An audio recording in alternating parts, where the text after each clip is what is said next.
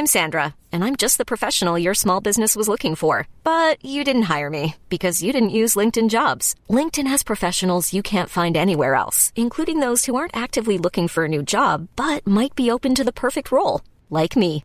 In a given month, over 70% of LinkedIn users don't visit other leading job sites. So if you're not looking on LinkedIn, you'll miss out on great candidates like Sandra. Start hiring professionals like a professional. Post your free job on linkedin.com/achieve today.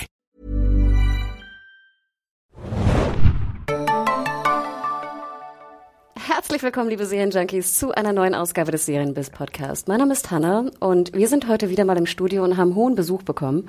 Wir haben gerade mal durchgezählt. Ich glaube, wir haben mehr Besuch, als noch Mitarbeiter am späten Freitagabend von Serienjunkies gerade im Büro da sind.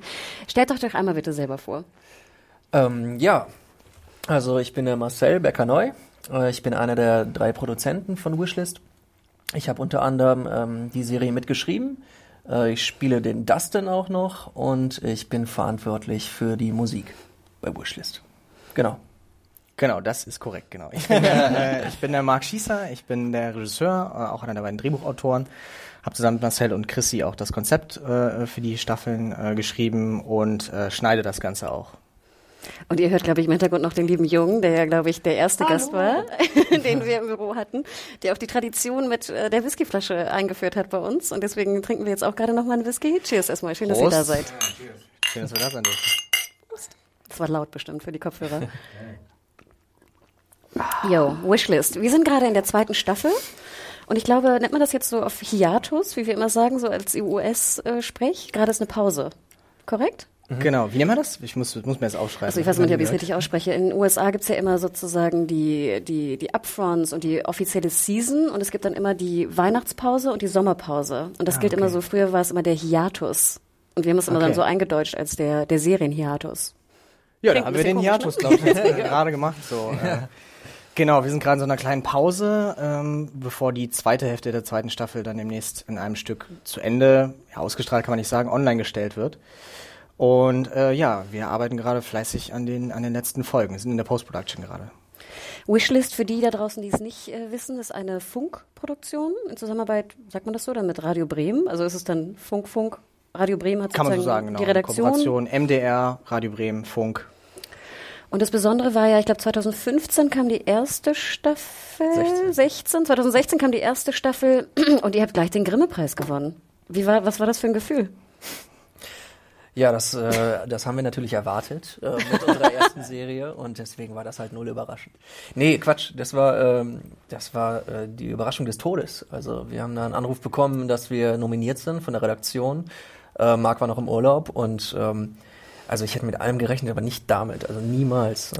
Ist es so wie bei den Nobelpreisen? Du liegst so im Bett und schläfst und morgens um fünf ruft jemand an und sagt, hier ist das Grimme-Preiskomitee. Ja, eigentlich schon. schon. Er ähnlich, ruft eine also, sehr offizielle, sehr feierliche Stimme Ja. an und die hat auch so einen total erwartungsvollen Klang, so dass man gleich absolut explodiert in Freude. Aber das passiert dann halt auch, weil äh, das ist natürlich schon ein mega Ritterschlag mit der ersten Produktion und Wishes war ja auch eine sehr kleine Produktion, war auch vieles ein bisschen chaotisch und drunter und drüber lief und niemand eigentlich so genau wusste, was kommt denn da jetzt am Ende bei raus. So, ähm, es war für alle so ein bisschen ein kleines Risiko darauf zu setzen und ähm, dass sich das dann so auszahlt in Form von diesem, diesem kleinen Preisregen und diesem, diesem, vor allem diesem Grimme-Preis, das hat halt niemand erwartet. Von daher sind wir vollkommen ausgerastet auf jeden Fall, als wir davon gehört haben. Es war echt wirklich mega überraschend, weil zu dieser Phase, wie gesagt, Marc war im Urlaub und ähm, ich war dann immer der Ansprechpartner und die haben halt in der Zeit ganz schön oft angerufen. Es ging eigentlich immer nur um Scheiß. Also es ging immer nur um irgendwie, oh, wir müssen noch irgendwas erledigen und bla und jetzt hier und es war immer nur Stress und Arbeit und dann haben sie halt nochmal angerufen, wir sind so leicht schlecht gelaunt rangegangen und dann, ja, ihr seid für den Grimme-Preis nominiert. Also da kam ich wirklich nicht mehr klar. Tagelang hat diese eigentlich bis heute diese Freude angehalten. Was habt ihr denn vorher gemacht? Ihr seid ja ein bisschen so multi-talented, wenn ihr schreibt, Regie führt, äh, schneidet, Musik komponiert. Äh, was habt ihr vorher gemacht oder was habt ihr gelernt? Wir haben zu zweit eine Webserie gemacht, die hieß Vivi und Danny. Die haben wir zwei Jahre lang ähm, so als reines Leidenschaftsding eigentlich durchgezogen und äh, ja, als, als Spielwiese, als kreative Spielwiese irgendwie begriffen und da einfach gemacht, wo wir Bock drauf haben. Das online gestellt, aber da halt auch sehr viel Zeit rein investiert. Also es war für uns beide eigentlich wie ein Fulltime-Job, nur halt ohne Bezahlung. Stattdessen verliert man ein bisschen Geld, war halt nicht so ein gutes Geschäftsmodell, aber äh, hat sich im Endeffekt ausgezahlt, weil wir über diese Serie die Aufmerksamkeit bekommen haben dann und die Chance, Wishlist zu produzieren und die, äh, die Serie vorzustellen. Und ja, das haben wir gemacht und daneben waren wir schon immer, oder was heißt schon immer, aber lange Zeit freischaffende Filmemacher, wie man so, wie man so sagt. Also haben so verschiedene kleine Gigs gemacht. Äh, Ich habe viel Fashion, Film, Musikvideo, so die Richtung gemacht, äh, um halt einfach Geld zu verdienen. Und nebenbei haben wir immer geschrieben und, und eigene, eigene Sachen irgendwie produziert, Kurzfilme und so weiter, was uns dann alles nach und nach halt zur Wishlist irgendwie geführt hat. Jetzt kam die Wishlist, die neue Staffel. Der Start war dieses Jahr erst, ne? 2018. Äh, hat Nee, was? 2017. 2017 noch? Im Dezember, ja. Ah, okay. Ich bin nicht vorbereitet scheinbar. Verzeiht. Das ist die zweite Flasche. Ich wollte gerade sagen. ähm, habt ihr manchmal das Gefühl, das hat ein bisschen zu lange gedauert in der heutigen Zeit, wo es so viele Serien gibt, dass die Leute manchmal auch sehr schnell vergessen, wenn es doch länger als das typische obligatorische ein Jahr dauert? Es war ja nur klapp, knapp länger, ne? Also wie viele Monate danach kamen, Ich glaube, so einen Monat länger, ne? ja, Ach so, es war nicht so signifikant. Okay. Nee. ja. Also Na dann. Wir hatten eigentlich das Gefühl, wir sind relativ schnell nachgelegt, so zumindest für unseren kleinen Maßstab so. Aber ja, Genau, da was ja auch ein bisschen ungewöhnlich ist äh, äh, bei Wishlist im Vergleich zu anderen Serien, ist, dass der ganze Rahmen ja so ist, dass wir quasi fast live produzieren, während das Ganze ausgestrahlt wird. Also wir haben die Folgen nicht fertig, dann kommen die alle online, sondern es ist wie so ein Rennen, die Folge kommt und wir arbeiten gerade an der nächsten, die dann nächste Woche hochgeladen wird. Und äh, da das bei Staffel 1 schon so war, sind wir dann quasi nahtlos von Staffel 1, dann diese kurze Zeit der Reaktion mit den paar Preisen und dann sofort in das Schreiben und Vorproduzieren und Produzieren und Drehen und Schneiden von Staffel 2 gerutscht. Also wir sind jetzt eigentlich so zwei Jahre in so einem Wishlist-Tunnel und haben da nicht einmal rausgeguckt. Von daher hat es für uns halt super schnell angeführt und äh, schneller hätten wir es auch gar nicht mehr irgendwie hingekriegt. Aber ja, ich weiß nicht, das liegt dann an, an euch auch zu beurteilen, ob das schon zu lang ist. Das kann gut sein, dass es noch schneller gehen müsste eigentlich. Ich glaube, für mich kommt es so vor, weil wir halt doch sehr viel berichtet hatten. Wir hatten ja auch einen, einen Redakteur äh, am Set. Äh, jetzt werde ich doch einmal kurz drauf eingehen, den Christian, den ihr ja auch ähm, bedenkt in der ersten Folge. Nochmal vielen, vielen Dank dafür. Wir haben auch schon gerade im Vorgespräch natürlich darüber gesprochen. Ich glaube, es kommt mir so lange vor, weil wir, glaube ich, so lange schon über Wishlist reden, auch intern. Ne? Es war sozusagen immer die, die deutsche Serie auch, die jetzt ja auch boomt ohne Ende. Und für mich war ja auch immer so ein bisschen auf einer kleineren Ebene Wishlist so ein bisschen Initialzündung, dass du einfach eine toll aussehende, super Serie produzieren kannst in Deutschland. Und auch bei uns in der Community bei Serienjunkies ja dieses ganze Hate-Bashing irgendwie, ich gucke sowieso keine deutschen Serien, irgendwie auch ein bisschen äh, minimiert wurde, weil du einfach weißt, nein, es gibt gute deutsche Serien. Die gab es schon immer, aber natürlich ne, auch in Wishlist. Vielleicht mal eine kurze Frage. Ihr habt jetzt die zweite Staffel, ähm, sind längere Folgen als bei der ersten Staffel. Würdet ihr Web, würdet ihr Wishlist immer noch als klassische Webserie bezeichnen, obwohl die Folgen eigentlich fast 30 Minuten und länger sind? Nee. man muss eigentlich auch unterscheiden zwischen einfach, also wo im Web das ausgestrahlt wird. Also wir veröffentlichen ja über YouTube und ähm, da ist es alles andere als klassisch. Da war schon die erste Staffel nicht klassisch und äh, gerade die zweite jetzt ähm, ist ungewöhnlich lang für das Format. Aber andere Webserien, die zum Beispiel auf Netflix oder Konsorten laufen, sind natürlich äh, genauso lang oder länger. Also wir haben ja mit der zweiten Staffel jetzt auch noch andere Ausspielwege. Die läuft ja auch auf Amazon Prime, die erste Staffel auch. Und ähm, wir haben auch eigentlich schon bei der zweiten Staffel viel mehr mitgedacht, weil die erste Staffel wurde auch im Fernsehen ausgestrahlt, im ersten einmal. Ähm, dass es die Serie wahrscheinlich noch ein anderes Leben führen wird nach der YouTube-Veröffentlichung und äh, das war uns auch bewusst und da haben wir auch mehr drüber nachgedacht und wollten uns halt nicht limitieren auf dieses 15-Minuten-Ding. Und das Ganze war aber auch eine inhaltliche Überlegung, weil einfach die zweite Staffel inhaltlich viel mehr in die Tiefe geht und eine viel größere, komplexere Geschichte erzählt. Die wollten wir auch einfach nicht in 15 Minuten abhandeln, sondern uns die Zeit nehmen, die wir angemessen fanden einfach. Und da kommt uns das Webserienformat insofern zugute, weil es da einfach keine Regeln und keine Limitierungen gibt. Und dieses keine Regeln haben, haben wir eigentlich versucht, so viel auszunutzen, wie es überhaupt geht. Also äh, sowohl was die, sag ich mal, die, die verrückten Ideen und die Krassheit mancher, mancher Einfälle in der Serie angeht, als auch dieses nicht limitiert sein auf so ein Format. Also es gibt eine Folge, die geht 17 Minuten und eine Folge, die geht 43 Minuten. Also wir variieren da sehr stark. Ähm, das geht halt bei, im Web und bei VOD, im Fernsehen halt nicht. Und äh, das ist etwas, was wir daran sehr genießen. Ansonsten ähm, sehen wir eigentlich nicht so diese, dieses Schubladending, Webserie, Serie. Wir haben eigentlich versucht, eine gute Serie zu machen. Und wo die jetzt nachher laufen wird, das, das wird sich ergeben, aber hoffentlich nicht nur im Web. Oder ist auch nicht nur das Web. Wenn ihr jetzt parallel immer schneidet, ähm, bereut ihr manchmal die Serien Episodenlängen verlängert zu haben, weil dann schätze ich mal, der Schnitt ja auch länger dauert, oder? Die Ich Vertonung. bereue jede Entscheidung, die wir getroffen haben. eigentlich, also die Arbeit daran ist schon echt krass. Aber ich Ja, dachte mir aber wenn die dann fertig sind, bereue ich es nicht mehr.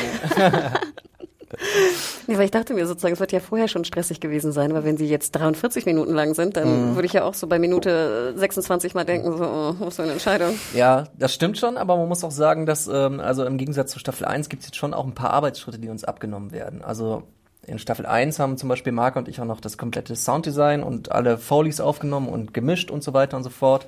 Ähm, das sind zum Beispiel jetzt Aufgaben, die wir jetzt äh, auslagern können und auch viel so von Organisationen rings um uns herum und so. Also Mehr wie bei einer klassischen Film- und ja, genau. Serienproduktion, Also das abläuft. noch nicht ganz da, aber schon äh, schon eher in die Richtung schielend so. Aber es ist trotzdem auch eine Arschvielarbeit. Jetzt wo das Budget ja fast, ich weiß gar nicht, ob man eine Zahl nennen kann, aber es ist ja, glaube ich, das Zehnfache und mehr. Mehr nicht, aber so Ungefähr ungefähr, in die Richtung. Richtung, ja. Ist man dann manchmal auch am Set und denkt so, oh Gott, das ist so, ne, man hat so viel Geld auf einmal, was man de facto vorher nicht hatte für etwas, was ja trotzdem fantastisch aussah. Wie war das am Anfang für euch mit, mit dem, mit den, mit dem, was ihr alles kaufen könnt sozusagen? Seid ihr da viel, viel rabiater geworden im Sinne von, ach, wir machen jetzt die Szene, weil, das, weil wir es können, ne? Ja, äh, da hast du eigentlich genau recht. Wir haben äh, von Anfang an die Ansprüche so an uns und an den Inhalt und äh, total hochgeschraubt und dann aber auch so an die Umsetzung, dass das Geld eigentlich sofort in Relation dazu wieder total geschrumpft ist, weil wir haben gesagt, okay, jetzt wollen wir halt auch zehnmal alles so geil machen und so geil aussehen lassen und so aufwendige Sachen passieren lassen, Leute von Brücken springen, la springen lassen, Schießereien, Autocrash und so weiter. Riesige Sets. Und äh, riesige, wir haben ein, ein riesiges 360-Grad-Set gebaut, tatsächlich, was, was echt für eine deutsche Produktion ein großes, aufwendiges Set ist, wo viel Zeit und Geld reingeflossen ist. Und wenn man dann sich diese Ziele alle steckt, dann ist das Geld auf einmal plötzlich äh, gar nicht mehr so gigantisch, wie man am Anfang gedacht hat. Natürlich, als wir die Zahl am Anfang erst gesehen haben, haben wir gedacht, okay, das ist jetzt komplett neue Welten. Und es sind auch neue Welten, aber im Endeffekt äh, kocht man am Ende auch trotzdem nur wieder mit Wasser, weil was anderes hat man auch nicht da. Und da muss man das dann auch irgendwie wieder mit, mit, mit rocken. So.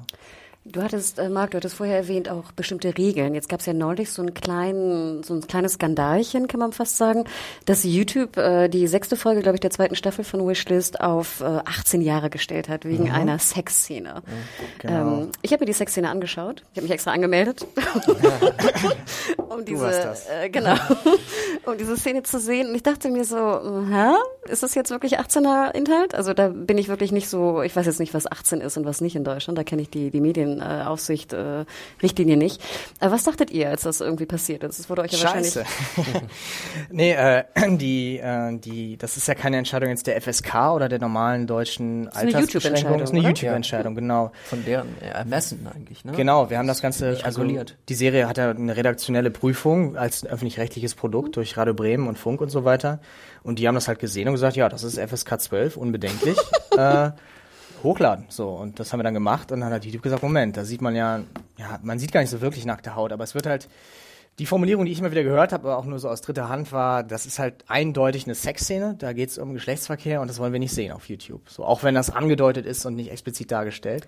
Und das wussten wir vorher nicht, weil diese Richtlinien auch von YouTube auch sehr Auslegungssache sind, sage ich mal. Und wir haben uns da eigentlich vorher keine Sorgen gemacht, zu Unrecht, wie sich jetzt rausstellt. Aber wir stehen da auch so hinter unserer Entscheidung, weil ähm, ich finde, die Szene ist wie du auch. Ich finde nicht, dass die FSK 18 würdig ist in irgendeiner Form so. Da wird sogar verhütet. Das finde Ich ich, also, sagen, hallo. ich wollte gerade sagen, ich bin dankbar. Ich sehe viele Serien, wo Sexszenen Ja. sind, wo keine Kondome sind. Und ich denke immer so, äh, Ja, total. Und äh, deswegen pff, war das schon also die richtige Sex- Entscheidung. Viele. Sexszenen in Serien, ne? Möchte ich nochmal. Ja, nee, ist klar. Ähm, aber äh, nee, YouTube hat das, sieht das halt anders und das ist ein amerikanischer Konzern. Da sind auch, glaube ich, amerikanische Wertvorstellungen spielen ja auch schon vielleicht irgendwie eine Rolle. Und natürlich auch kommerzielle. Wishlist hat jetzt keine Aufrufe irgendwie im 20-Millionen-Bereich, wie manches andere äh, Video, was dann vielleicht eigentlich bedenklicher ist, aber noch frei zugänglich. Und Ja, vor allem, daher hat uns ja- das überrascht. Ihr spielt ja auch keine Werbung aus, deswegen eigentlich ja uninteressant für YouTube. Ja. Ich fand's ganz interessant. Ich habe mich gefragt, sieht man Nippel? Also ich habe mich versucht, ne? Geh ich Also das so wussten wir, ja, ne? genau. Nippelalarm war ganz Und ich habe geguckt, man sieht, man sieht seine Nippel, aber nicht Ja. ihre Nippel. Ja, aber männliche Nippel sind halt grundsätzlich eigentlich in Ordnung. Ja, Ne? das fand ich so witzig, weil ich wirklich dann so die klassische MPAA, ne, Richtlinien, äh, Guidelines durchging und es ist wirklich, also schaut es euch an da draußen, liebe Hörer, wenn ihr einen Google-Account habt, meldet euch an.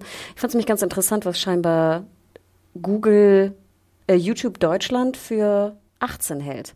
Ja. Und das fand ich, fand ich doch auch echt äh, bedenklich, gerade wie du sagst, weil es Verhütung Vor gibt allem, wenn und man ja das. Ganze ja auch noch in Relation setzt zu Content auf YouTube, der nicht ab 18 geschaltet Deswegen, ist. Ja. deswegen. Also- und es ist ja auch ein liebevolles Verhältnis. Also Ja. es ist ja jetzt nicht irgendwie, ne? Ja. Fand ich ganz interessant. Im Endeffekt habe ich mir auch geschaut, dass die Zugriffe ja fast ein bisschen gelitten haben darunter. Total, ne? ja, Also man total. merkt, dass eure Zielgruppe entweder unter 18 ist oder keinen Account hat oder beides halt in, de, in dem Sinne. Ähm, interessant. Im Nachhinein gab es auch keine Möglichkeit oder hattet ihr darüber nachgedacht, sie neu zu schneiden? Sie umzuschneiden? Äh, natürlich wurde kurz darüber diskutiert, aber der Sender und wir haben eigentlich sofort gesagt, ja, das wäre irgendwie das falsche Zeichen, sich da zu beugen und man müsste da eher auch irgendwie dazu stehen und sagen, Moment, es ist eigentlich eine, eine Szene, die künstlerisch irgendwie Sinn macht im Rahmen der Handlung und wo niemand degradiert wird, niemand schlecht behandelt wird, wo einvernehmlicher, wie du gesagt hast, liebevoller Sex gezeigt wird mit Verhütung und ähm, das wäre einfach irgendwie ein, doofes Signal gewesen, das jetzt rauszuschneiden. Äh, klar, die Klicks haben ein bisschen drunter gelitten, aber da mussten wir dann irgendwie echt so, so ein bisschen Integrität irgendwie zeigen. Jetzt habe ich gar nicht geschaut, aber ist bei Amazon, gibt es da einen, einen 18er? Muss ich einen Code eingeben, wenn ich die Folge sehen will? Nee, die Folge ist da. Interessant, ne? normal. Okay. Ähm, jetzt seid ihr in der zweiten Staffel, ihr habt abgedreht, ihr müsst noch schneiden. Wo soll das denn hingehen? Also, wenn ich mal indiskret fragen darf, wollt ihr eine dritte Staffel machen oder ist jetzt euer Traum auch so in der neuen, im neuen Serienboom? Ich will jetzt, äh, oder ihr habt vielleicht schon bei Netflix pitchen oder eure, was sind eure großen Serienträume?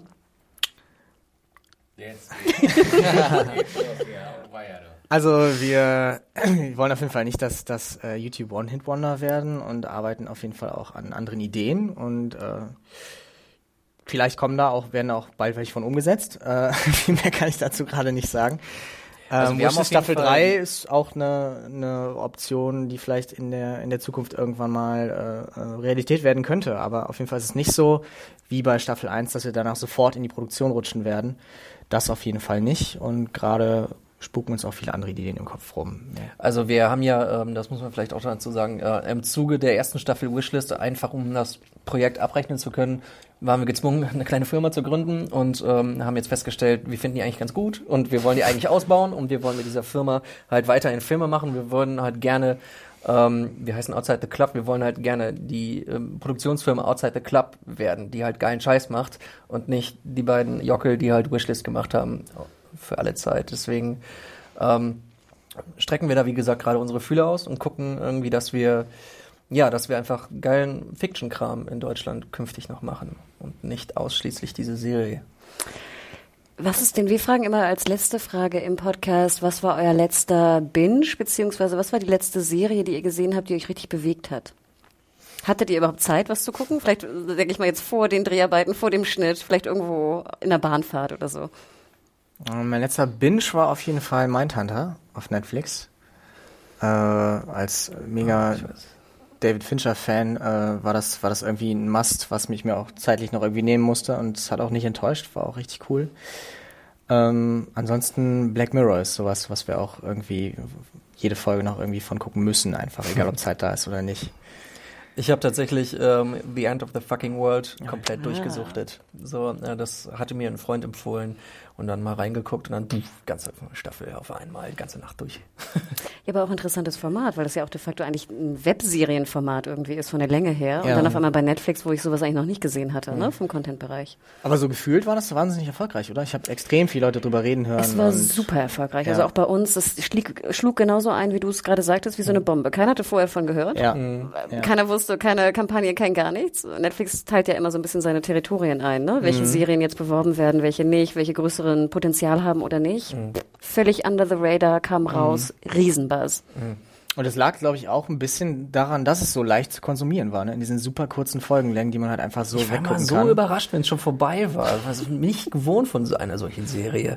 Naja, das kann man schon ganz gut, gut äh, bingen. Aber dementsprechend, liebe Hörer da draußen, binscht auch gerne die zweite und wenn ihr es noch nicht getan habt, die erste Staffel von äh, Wishlist. Es ist auf jeden Fall super gemacht. Große Fans auch bei uns in der Redaktion. Es sieht fantastisch aus. Mir gefallen vor allem auch die Action-Szenen besonders. Also Danke. da bin ich echt, ein, bin ich immer sehr und auch die Locations. Also ich bin auch wirklich sehr fasziniert. Ähm, schaut euch die Sexszene an, überlegt euch, was äh, YouTube da dachte, was irgendwie 18er Inhalt sei und nicht irgendwie FSK 12, was die öffentlich-rechtlichen denken, was ich schon eigentlich ganz schön Überlegt finde. euch, ob es bei euch zu Hause härter oder softer zugeht und wie man das bewerten muss. Und äh, genau, gebt uns Feedback gerne bei äh, podcast.serienjunkies.de und vielen Dank ihr beiden, dass ihr hier wart. Danke, dass wir da sein durften.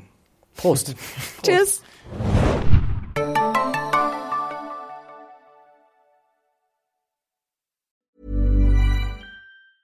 Hey, it's Danny Pellegrino from Everything Iconic. Ready to upgrade your style game without blowing your budget? Check out Quince. They've got all the good stuff, shirts and polos, activewear and fine leather goods, all at 50 to 80% less than other high-end brands.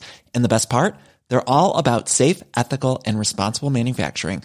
Get that luxury vibe without the luxury price tag. Hit up quince.com slash upgrade for free shipping and 365 day returns on your next order. That's quince.com slash upgrade.